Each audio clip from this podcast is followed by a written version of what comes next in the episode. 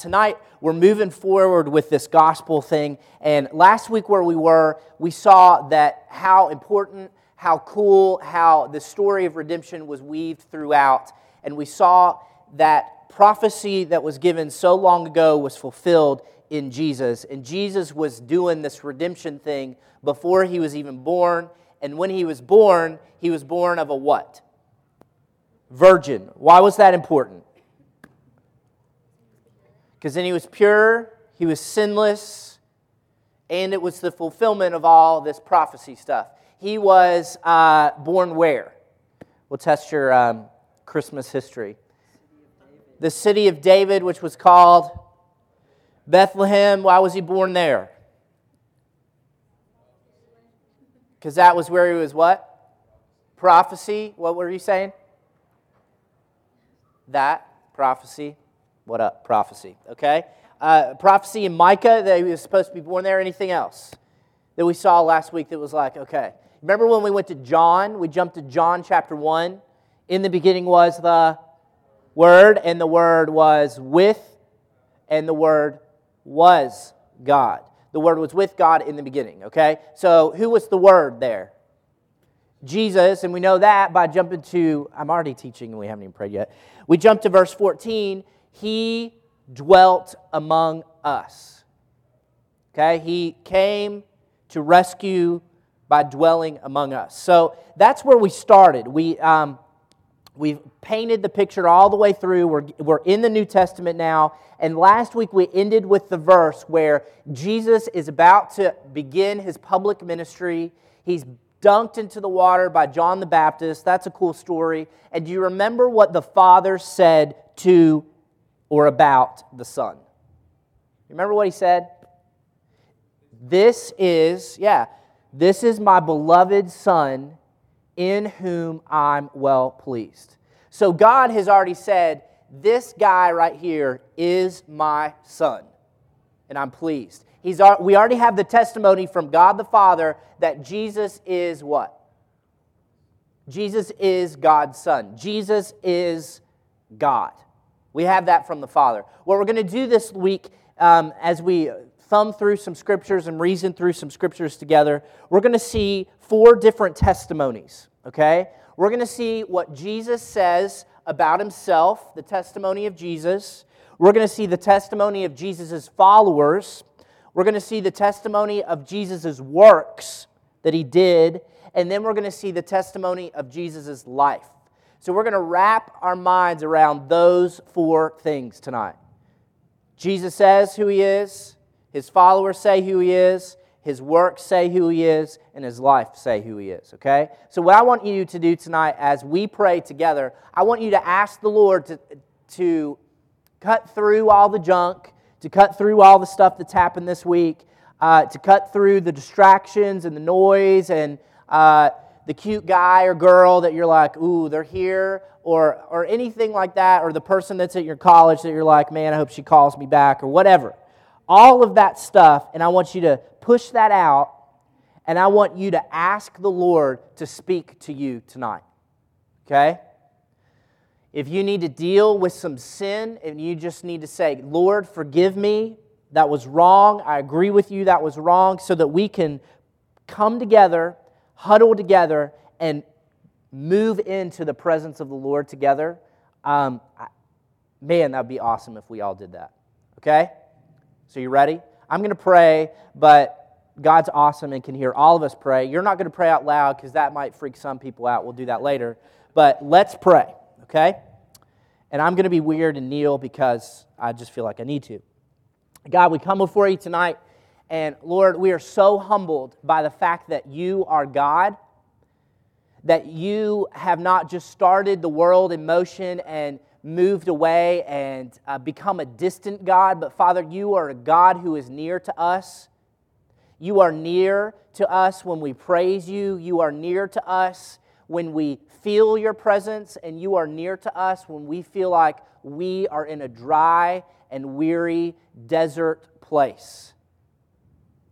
Father, we ask tonight that you would speak not through weird, miraculous things, not through huge neon lights in the sky, but Father, that you would speak through the Word of God by the Holy Spirit of God into the hearts of men and women.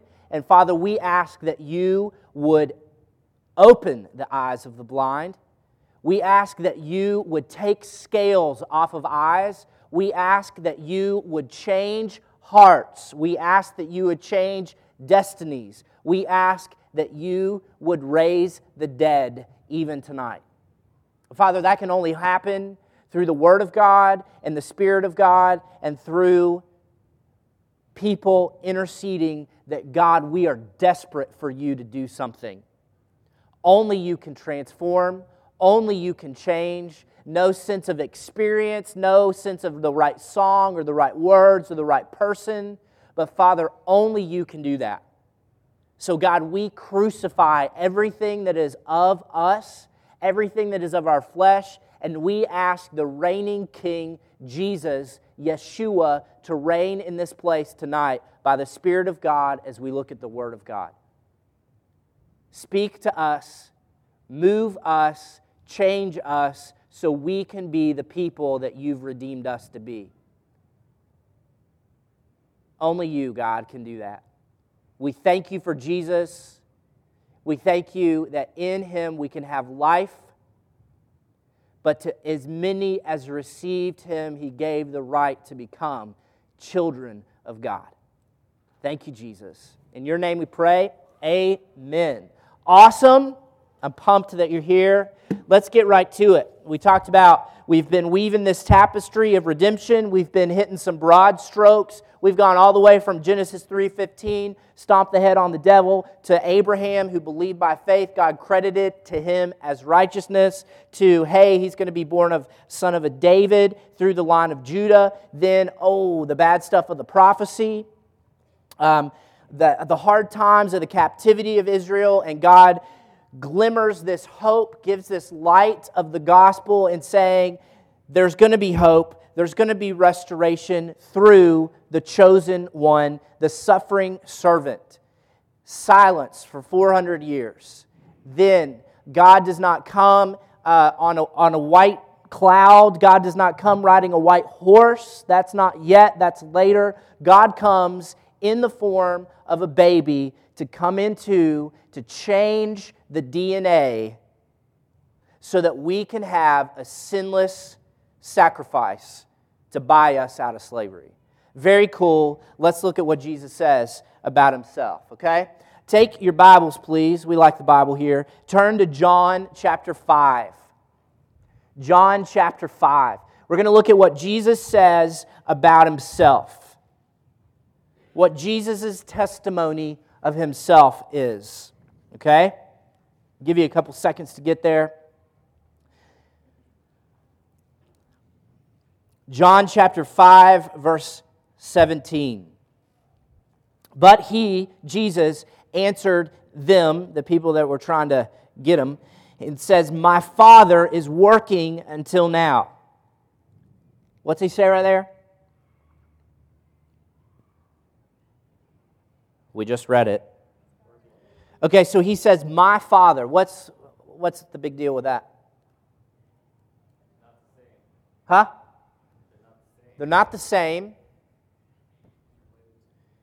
He's related to God. God is his Father. My Father is working until now, and I, Jesus, myself am working. So God is working and Jesus is working. For this reason, what reason? What he just said. What did he just say? That God is working and that Christ is working. For this reason, therefore, the Jews were seeking all the more to what? To kill him. What? What did he just say? Say it again. Okay, that my father's working, myself, I'm working too, and the Jews that were around him, what they want to do? Kill him. Okay, we need more of this story. Because, okay, it's going to give us the reason. He not only was breaking the Sabbath, but also was calling God his what? His own father, and making himself what? Equal with God. So, why were the Jews going to pick up stones, throw them, and kill them. Why'd they want to do that? Talk loud because I'm, I'm not really deaf, like our pastor is deaf, but I can't hear very well. What? Yeah. Yeah, it was an offense. God was one. Deuteronomy 6, the staple of the Jewish faith. Hear, O Israel, the Lord our God, the Lord is one. And now he's saying, I'm working, my father is working. He is making himself, what's the word? Equal with God. Interesting. So Jesus says, Hey, I'm equal with God, and these guys want to kill him, but it's awesome because his hour had not yet come. Turn over to John 10. John 10, this is Jesus' testimony about himself. John chapter 10, verses 22 and following. You there? Say, uh huh. Okay, at that time, what time? The Feast of Dedication took place where? In Jerusalem. Big deal, seven feasts in Israel. All the people of Israel are coming together to this feast. Big time celebration party, good times. Verse 23 Jesus was walking, where was he walking? The temple in the portico of Solomon, lots of other people there. The Jews then gathered around him. Remember what we saw in chapter 5. They've already got issue with him, saying to him, the Jews are trying to get him, saying, Will you keep us in suspense? If you are the Christ, if you're the Messiah, if you're the chosen one, if you're the one that's going to set up the kingdom, then what? Come out and say it. And Jesus had been saying it all along. Verse 25 Jesus answered them, I told you, I've told you, and what? You don't believe. The works that I do in my Father's name, these do what? These testify. What's that mean? These tell about, these show who I am. What shows who Jesus is from this text? His works, his miracles, all the crazy stuff that he's doing. But has that worked for these Jews? No. He's told them, but what? They don't believe. He's done all these crazy things, all this stuff to show this is Jesus. He's shown them again and again and again. But what? They don't believe. There's some major application there. But you do not believe. Why not? Uh oh. You're not of my sheep. Well, that's interesting. I, I hope he gives us more information about that. Oh, he does. Verse 27 My sheep, what do they do? You notice I'm just asking some questions of the text. I'm not getting what Mark Driscoll or whoever you listen to, Joel Osteen. I'm not getting, no, he doesn't. Oh, stop. but you do not believe because you are not of my sheep. My sheep hear my voice. Look at what this says about the sheep. Okay? And you say, say, is this representative of my life, okay? Is this, if I'm a sheep and Jesus is the shepherd, is, does, is this my life right here? Okay, number one, what? My sheep hear my voice. Are you hearing the voice? How do we hear the voice of Jesus? Is it like, hey, I'm Jesus? go to church. Is that how we hear the voice of Jesus today? No. Right? We're all in on that page. Okay? How do we hear Jesus' voice today? The Word, ministers who use the Word, friends who use the Word, songs that are based off of the, or actually the Word, what are we trying to say here? How does God speak to us today? The Word. When we pray, If we pray something and we have this revelation, not revelation, that's the wrong word. If we have this feeling that God is leading us in a direction, what should it line up to? The Word. If it's not in con- congruence with the Word of God, then what's the problem? Uh, you hearing the wrong kind of voice, right? My sheep hear my voice. When is the last time you heard the voice of the shepherd? My sheep hear my voice. That's about us. He's speaking. Are we listening? His word is there. Do we even care? What's the second thing it says in verse 27? My sheep hear my voice, and I know them.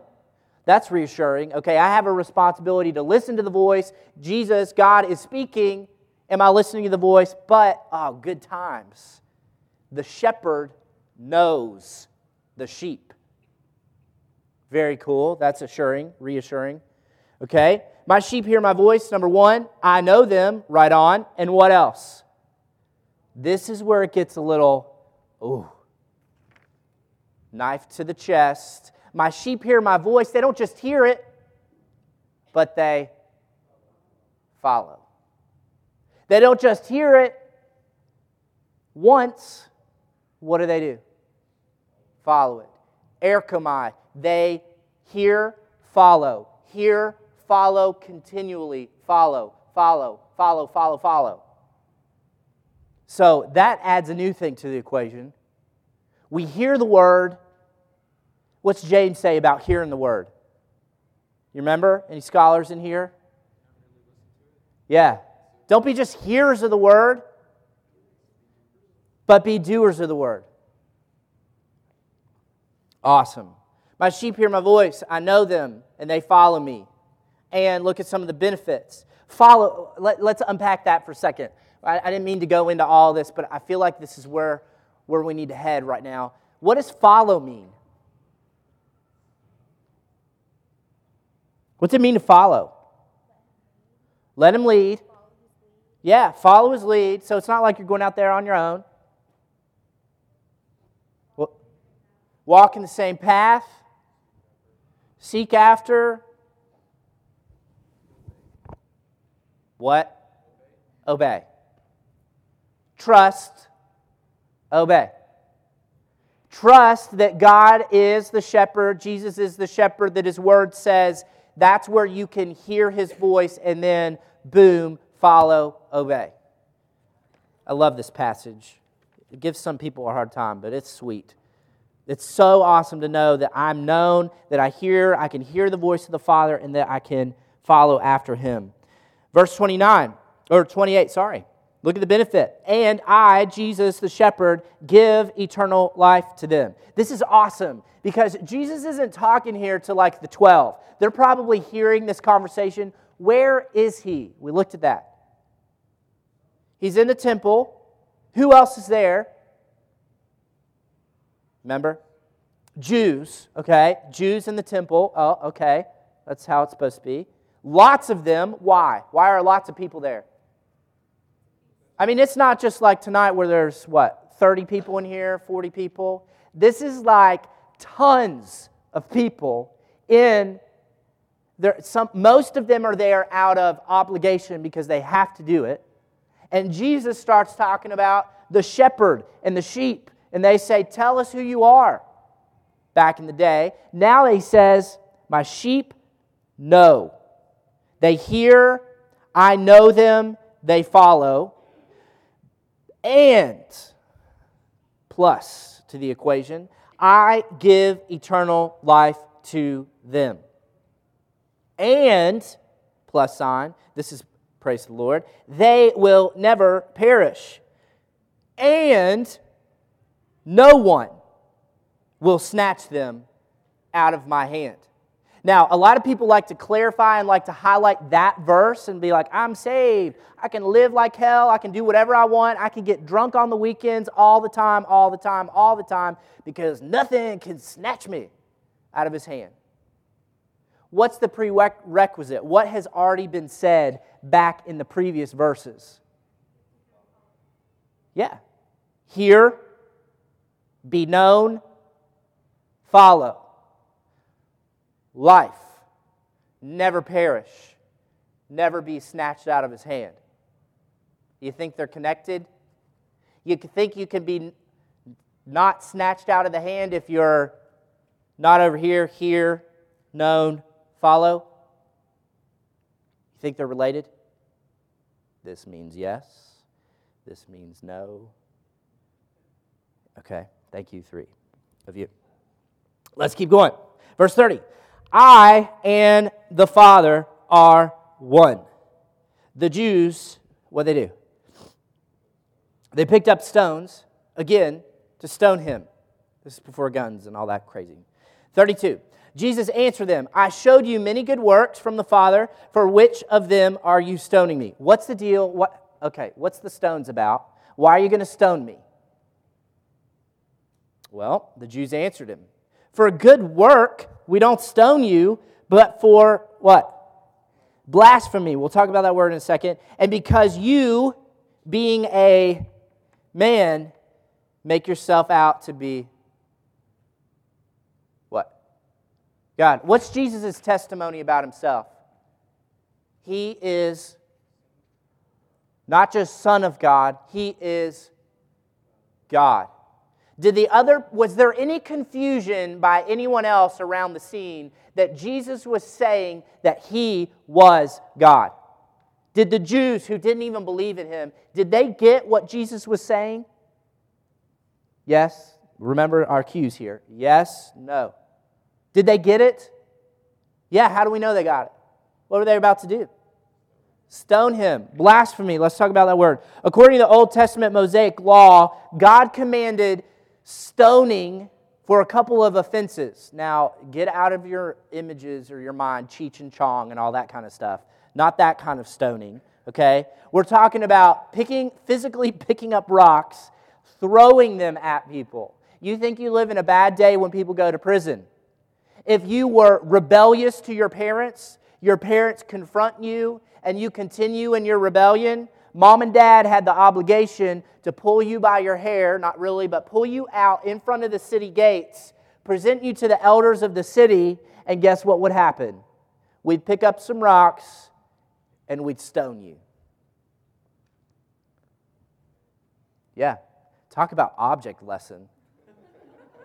I doubt that there would be a whole lot of rebellion in public schools if we made an example out of one child. I used to tell my students at school, give some examples. That was a good object lesson. They did well after that. Not only for rebellion against authorities and parents, but for sexual sins. Remember the woman, uh, he, you who has the first sin, cast the, cast the stone. You has no sin, whatever it is, cast the first stone. If you were caught in adultery, immediately you'd be stoned. Uh, witchcraft, sorcery, you'd be stoned. False prophecy, Deuteronomy talks about this. All these guys who say all this stuff is going to happen today, and they're like, oh, d- just kidding. Deuteronomy says if one of your prophecies is false, you're a false prophet and you're to be stoned. Think about that with some of the people crawling around on the TV today. And blasphemy, you're to be stoned for blasphemy, which is literally stupid.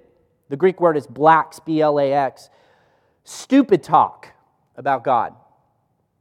Stupid talk. Here the Jews accuse Jesus of a stupid talk that makes himself out to be God.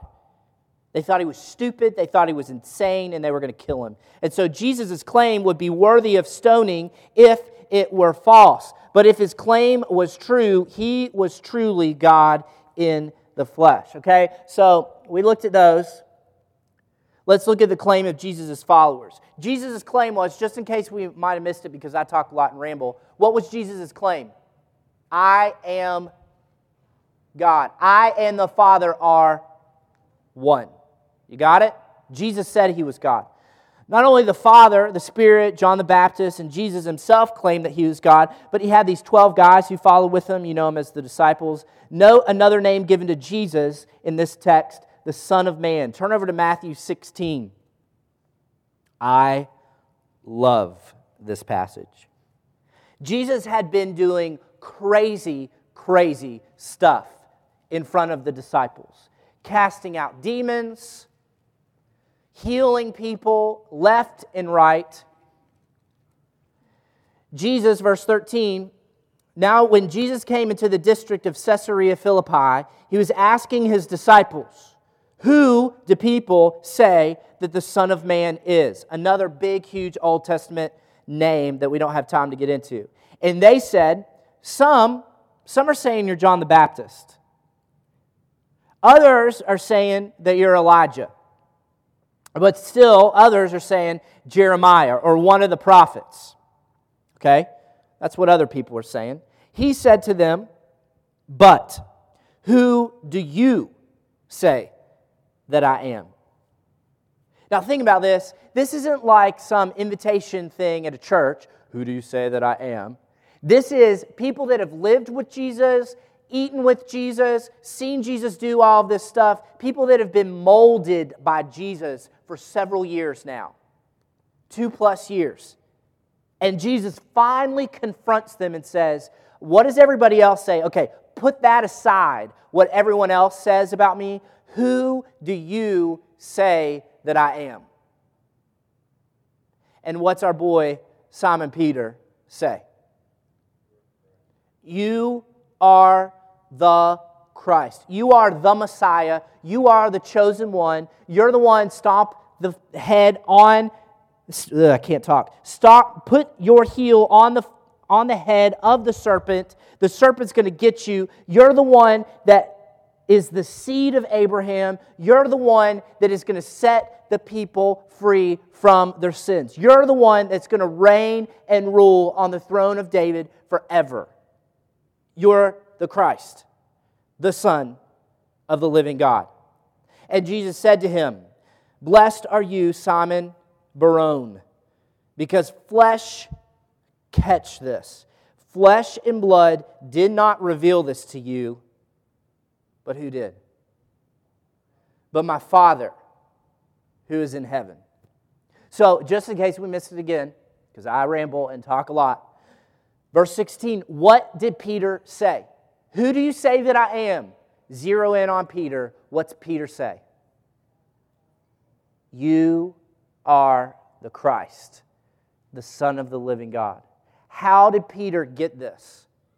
Did he attend a class? Was he at a Billy Graham crusade? How? God. Not flesh and blood, not some Joe on the street, God the Father revealed it to him. If we are to have that claim, I believe you are the Christ, the Son of the living God, what has to happen? What's this text say has to happen?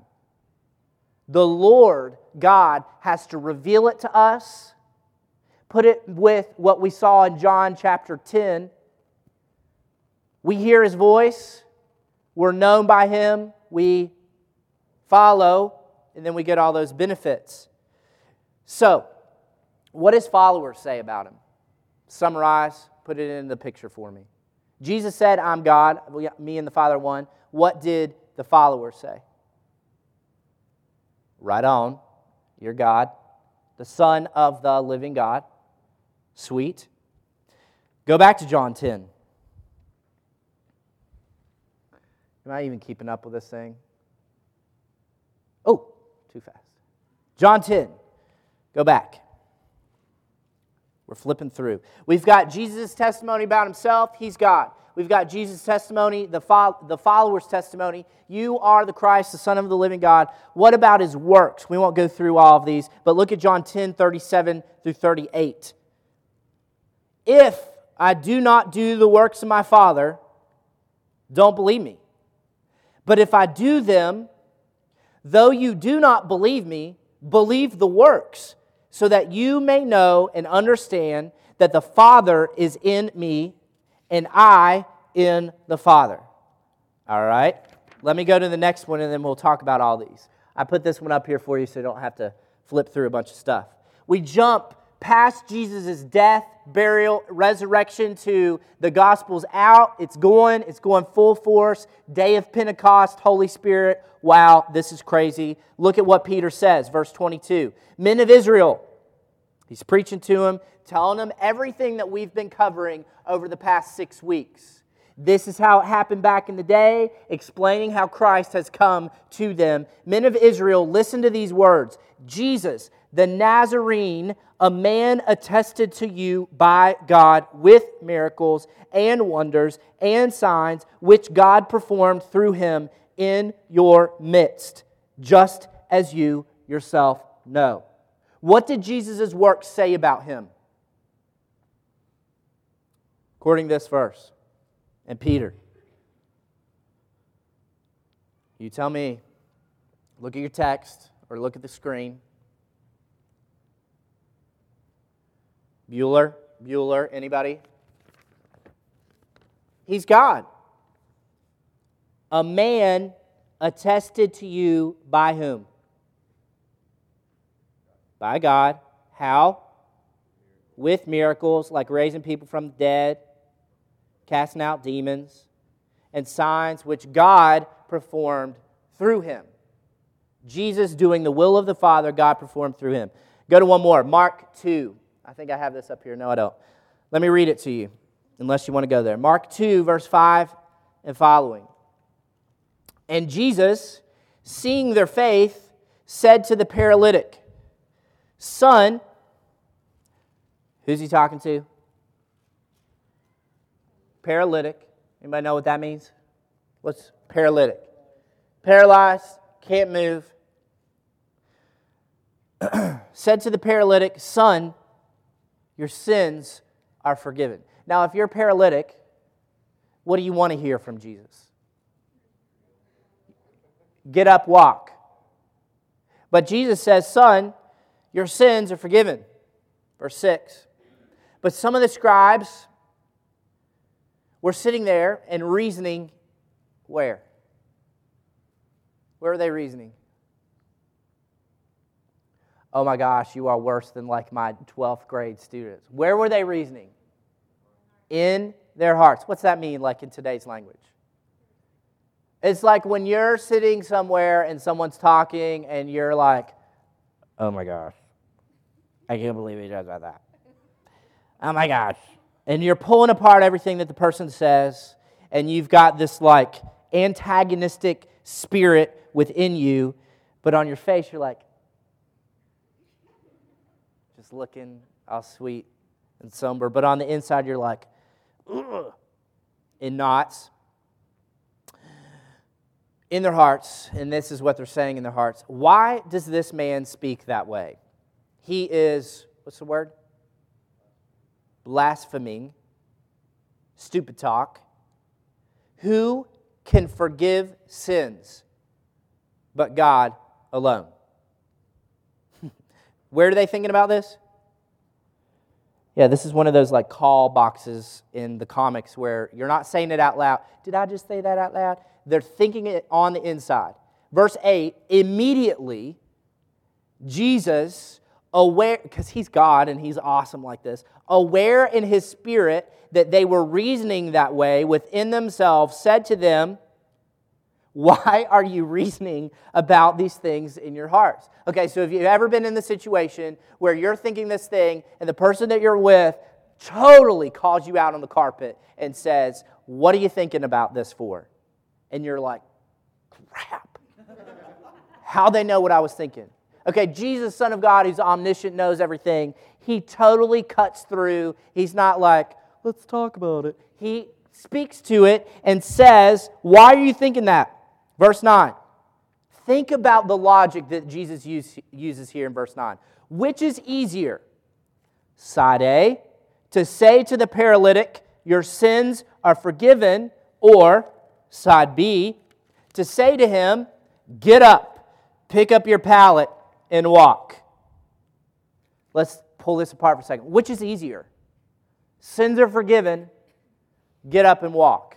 This one is blank in nature. What's the blank? Sins are forgiven. spiritual, can't see it. Ah, I guess he's forgiven, I don't know. This one over here, paralytic, get up, rise, and walk. Lots of verbs there. What blank in nature? Physical. If it happens, it's going to happen. It's going to be like, oh, he's for real. Which one's easier to do? Is it easier to forgive sins or get up and walk? For in all we've seen about sins, which is easier? Get up and walk. In order to forgive sins, that's a whole new ball game. You got to stop the DNA. You got to take the DNA out, put another DNA in. You got to take the heart of stone out. You got to put another heart in. You got to take the old man, the flesh, crucify and put a new man in. Forgive sins. Versus psh, get up and walk. Still difficult, but in the case of the two, this one's easier than this one. But I love I love Jesus anyway, but I really love this. Verse 10, but so that you may know that the Son of Man, blinking lights, really important, has authority on earth to forgive sins, so that you can get, look up here, so you can get that the Son of Man has authority to do this. Read the next verse. What's Jesus do? I'm going to do this so that you get that I have the authority to, boom, take care of sins, I'm going to say to the paralytic, bro, get up and walk. You've been in this your whole life, get up, walk. You know the end of the story, what happens? Get up, walk. Guy gets up and walks, takes his mat with him, right on. What's that prove? That's amazing in and of itself. What's that prove, though? That Jesus has what? The authority on earth to do forgive sins. Go, if you're there, go back a couple verses. Look at what they, uh, what were they reasoning in their hearts about him? Verse 7. Psh, why is this man talking the way he does? Why is, he, why is this joker talking about that he can do this? Who can forgive sins but God? So, even this miracle that Jesus does, I hope you get that Jesus didn't just go around and heal everybody. Everything that he did while on earth was to show what? That he was the Son of God or God. One more, Mark 1 39. I think I have this up here. Bingo. And he, Jesus, went into their synagogues throughout all Galilee, preaching and casting out demons. You want to know his message? Repent, for the kingdom of heaven is at hand. Repent, for the kingdom of heaven is at hand.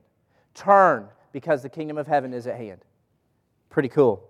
After, just this is bonus, this is for free. After he was baptized, Jesus went through Israel performing tons of miracles, all to show he was the Son of God. Uh, he turned water into wine. We're Baptists. We don't talk about that. John 2 7. He multiplied bread and fish. We can talk about that because we're Baptists. We like to eat. John 6 11. He caused the blind to see. Right on. John 9 7. He raised the dead. Whoa. Okay. Multiplying food. Wow. Crazy. Raised the stankin' dead. Raised the dead who was dead, decaying in the grave, smelly, gross. Lazarus, get up. Sweet. I love that story. We don't have time to go into it. Walked on water. Whoa, now we're getting really crazy here. That's in Matthew 14. Made the lame walk multiple times. Healed many of every kind of disease and sickness. So there's one, there's several passages where it's like he healed all their diseases, all their sicknesses. Doesn't even go into what it was. And he cast out some pretty crazy demons. I'm legion hey, bro, why are you running around naked in the, in, in the graves?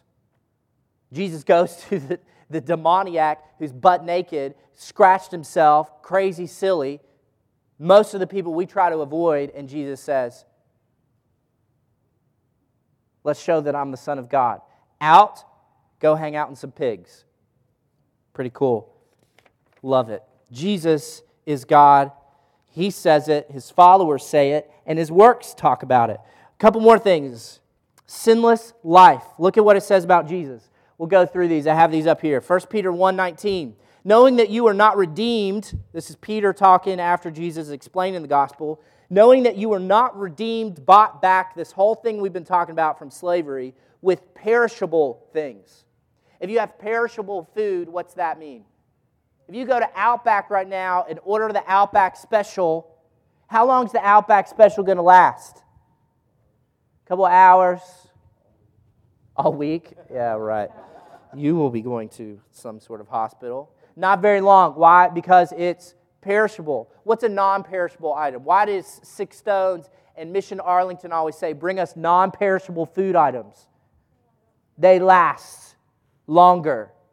Okay? You are not redeemed or bought out of slavery with perishable things like silver or gold from your feudal, your stupid, silly, nonsense way of life. Inherited by Adam, our first parent, from your forefathers, but you were redeemed with what? You were bought with precious blood as a lamb unblemished and spotless. Hello, Exodus 12. The blood of who? Christ. Unblemished, spotless. Peter likes this topic. He talks about it a chapter later, 1 Peter 2:22 and he's quoting scripture from the Old Testament, verse 22 Who, Jesus, who committed no sin, nor was any deceit found in his mouth. So we said last week, okay, virgin born so he could be pure. That's great. But what if he's virgin born and pure and then starts sinning? The deal's off, no redemption, man dies in the sin. With sin, death, eternal damnation. But now, Jesus, who committed no sin, this one's one you need to put in your little arsenal of truth that you need to say all the time. 2 Corinthians 5:21. He, God, made him, Jesus, who knew no sin, knew no sin, to be sin on our behalf. So that purpose, so that we might become the righteousness of God in Christ. What does that mean? You hear that a lot. What's the point of this verse? Redemption. Have you heard this verse before? Yeah? What's it mean? Jesus, I, I do the two thing a lot. Jesus is over here. Tell me about Jesus according to these verses. 1 Peter 1 19, 1 Peter 2 22, 2 Corinthians 5 21. What's the point? Sinless, pure, knew no sin. Not that, like, little baby, innocent, meek, and mild, but 33 years of life, nothing new under the sun, the same stuff we had back then, same stuff wrapped in a different package back then. Sinless. God made him, Jesus, who knew no sin. To do what? To become that's an interesting word. To become what? Sin. No sin. To become sin. What? Unfair, unjust. How could that be? On our behalf, for us, to help us, to redeem us, to rescue us. God made him who knew no sin to become sin for us. Why? Why would a holy God do this to perfection? Because there's no other way for us to become righteous. There's no other way for us to be in right standing with holy, just God unless there was a sinless sin bearer who had the wrath of God for your sin, my sin, all the sins of the world poured out upon him, bearing it on the cross in his flesh, on his body, forsaken by God, so that we could become righteous. What a cost! What a huge deal for freedom. Not some like, oh yeah, You're redeemed by, oh, yeah, I'll pay you 10 bucks for righteousness. I'll pay you 10 bucks for redemption. You know something by the cost. You know the worth of something by how much is paid for it. How much is righteousness worth? The cost. Not 10 bucks. You're not redeemed by silver and gold. You're redeemed by something much more valuable the precious blood of Jesus. Let me tell you one more and then we're done. Hebrews 4:15, I think I have it up here. You ever have those verses that are like repeated a lot? Like in an instance of maybe 2 weeks or 3 weeks where you're like I don't know, listening to the radio or in conversation with people or from the pulpit or in a book or on a blog or somebody's Twitter or, or whatever, where you hear the same thing over and over again? Yes, no? No, I never hear the Bible unless I'm at church. Hopefully that's not you. Hebrews 4:15 has been that verse over the past 2 weeks for me in all of those realms that I just described.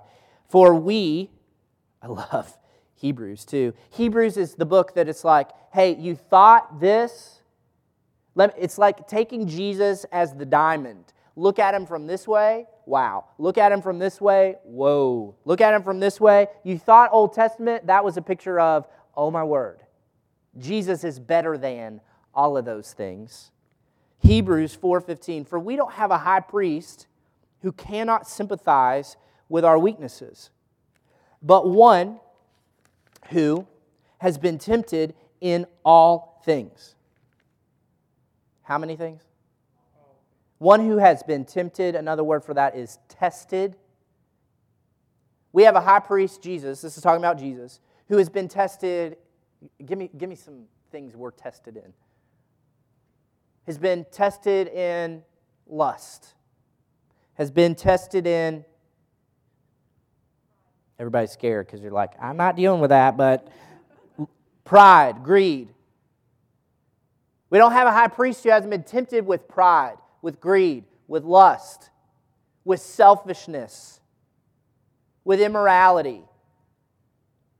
We don't have one who's been tested, who, eh, who doesn't know what it's like to be tested. We don't have a high priest who is struggling with fears of rejection. We don't have a high priest, all those things we have a high priest who's been tempted in all things as we are, and this is the kicker. Yet, what? Without sin. Jesus, the sinless sin bearer, is the one all the way back from Genesis 3:15 who's going to stomp, get a little bit but stomp, take out the devil. He's the one that was preached to Abraham you will have a seed, and through you all the nations of the earth will be blessed. The seed of David, the chosen one, the one who is coming to take away the sins of the world. Behold, the Lamb of God who takes away the sins of the world. We have his testimony. We have the testimony of the Father. This is my beloved Son in whom I'm well pleased. We have the testimony of his followers. We have the testimony of his works we have the testimony of his life, sinless. Can you wrap your mind around that for a second? Sinless. Dude, 33 years of his life, sinless. Tempted in every way, sinless. That's what it took to buy us. The real issue is dude, do you, do you get that Jesus is like, I mean, not just some story, not just some archaic thing written down on a piece of paper that's a little, you know, Jesus speaks in red, but this is like Jesus, the sinless sin bearer. God made him who knew no sin become sin on our behalf. Why? So that we can be the righteousness of God. Nothing to do with you. Nothing to do with your works of righteousness. You're still dead in your sin, a child of wrath, even at rest. But God who made, made him who knew no sin to become sin for you. Dang. That's pretty huge. Pretty monumental. Pretty altering, life changing, earth shattering, lie destroying. So the real question is through all of this, we've seen what, what all those testimonies are about Christ. But the real deal is the same question that Jesus said. You might be new to this thing. You might have been, you know, coming and hearing about Christ since you were a wee little lad. But the real question is the same question that Jesus asked his followers. I don't give a rip what everybody else says about Jesus. I don't care what your mom and dad say, or your pastor, or your mentor, or your friend that has been trying to get you to come to church, who has been trying to pour Jesus on you and is a little weird and you're a little freaked out about it. I don't care what those people say. Who do you say that I am? And with that, who do you say that I am? Who do you live? What's, what's the testimony of your life, basically? Jesus is a good teacher. Jesus is, yeah, he takes away your sins. Or Jesus is God.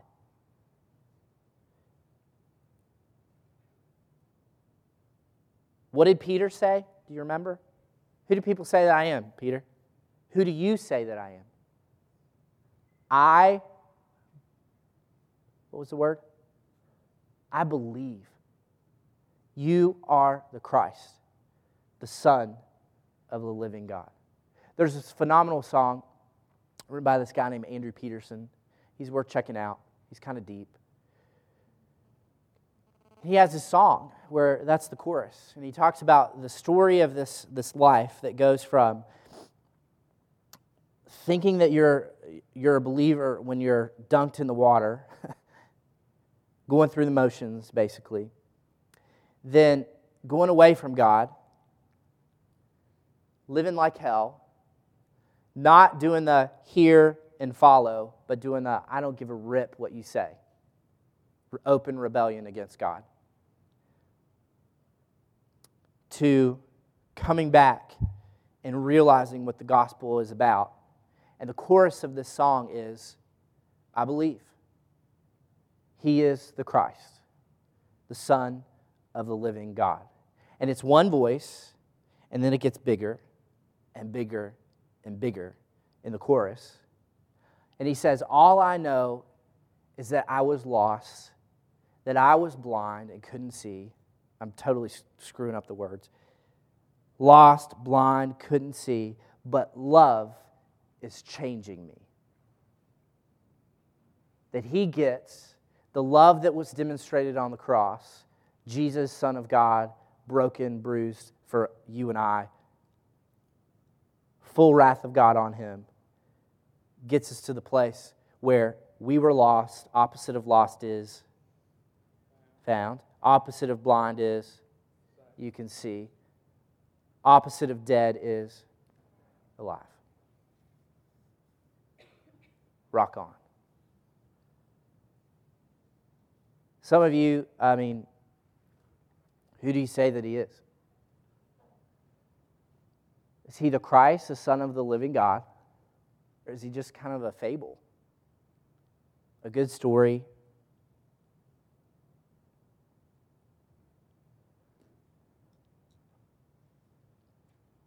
That, you know, that's the question. So I'm not into experiences and, you know, the heebie jeebies and, oh, I just felt so whatever.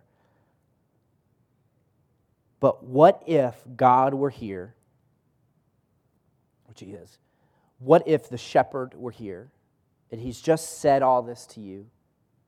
Are you hearing His voice? Are you following Him? Whoa, okay, that's big. Those are some big checks for me. What if Jesus were here and said, got you your face, got your chin, basically, eye to eye, and said, Who do you say that I am? Who do you say? Who do you say that I am?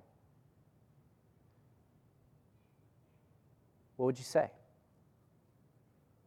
Of, none of this, like you can turn your head and like you are gazing at the sinless sin bearer, Jesus. What do you say to him? Or what if your life was the testimony? What if your life was what you said? Where you're like, and your whole life comes out. What would it say? Well, you know, I, I was baptized when I was eight and I believed and I'm a good person and I went to Awana and all that stuff. Or I believe you are the Christ, Son of the living God. Let's pray. Hosanna. Hosanna, we come before you.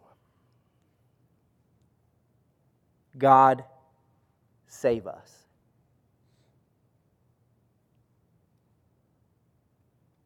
May our testimony be that you are God and there is there's no competition. There's no competing little gods.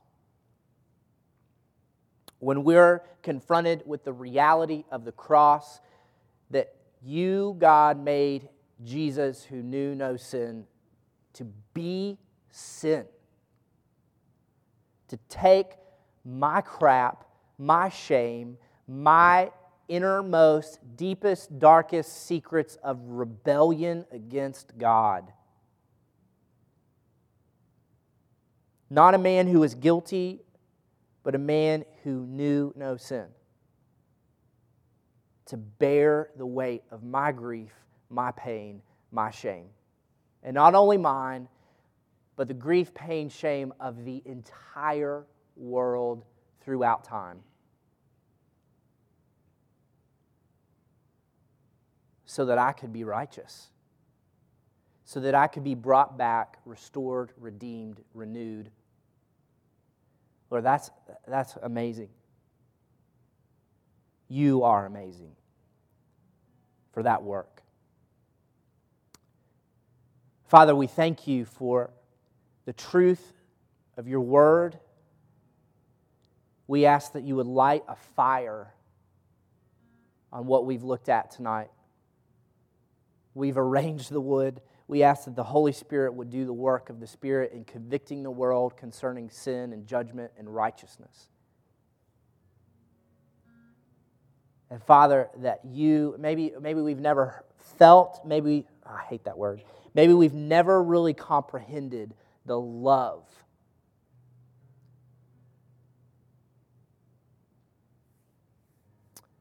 And the reckless abandon and the sacrifice of blood and flesh that was poured out on the cross. Maybe we have never gotten that. That while we were yet sinners, we had no worth from us. While we were yet sinners, Christ died for us. God demonstrated his love for us in that while we were still dead, Christ died for us. The ungodly, the just to justify the many. Lord, thank you for that. We ask that you would continue to set people free, that you would continue to take scales off of eyes, that you would continue to Mack truck Holy Spirit train wreck people's lives so that they get these truths. I believe. I believe that you are the Christ, the Son of the living God. All I know, I was blind, and you made me see. That I was lost. That I was in a pit, and you've taken me out of the pit, the miry clay, and you have set my feet upon the rock, Jesus Christ.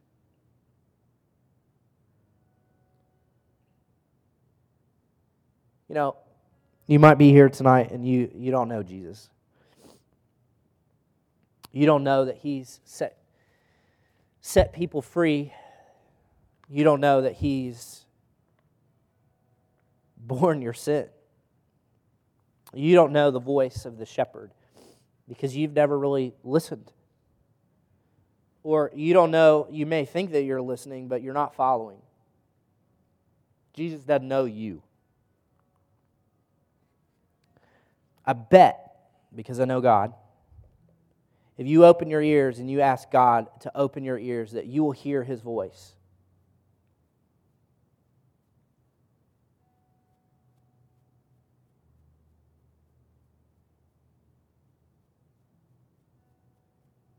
Let's, let's respond to the great love that Christ and God in Christ has for us.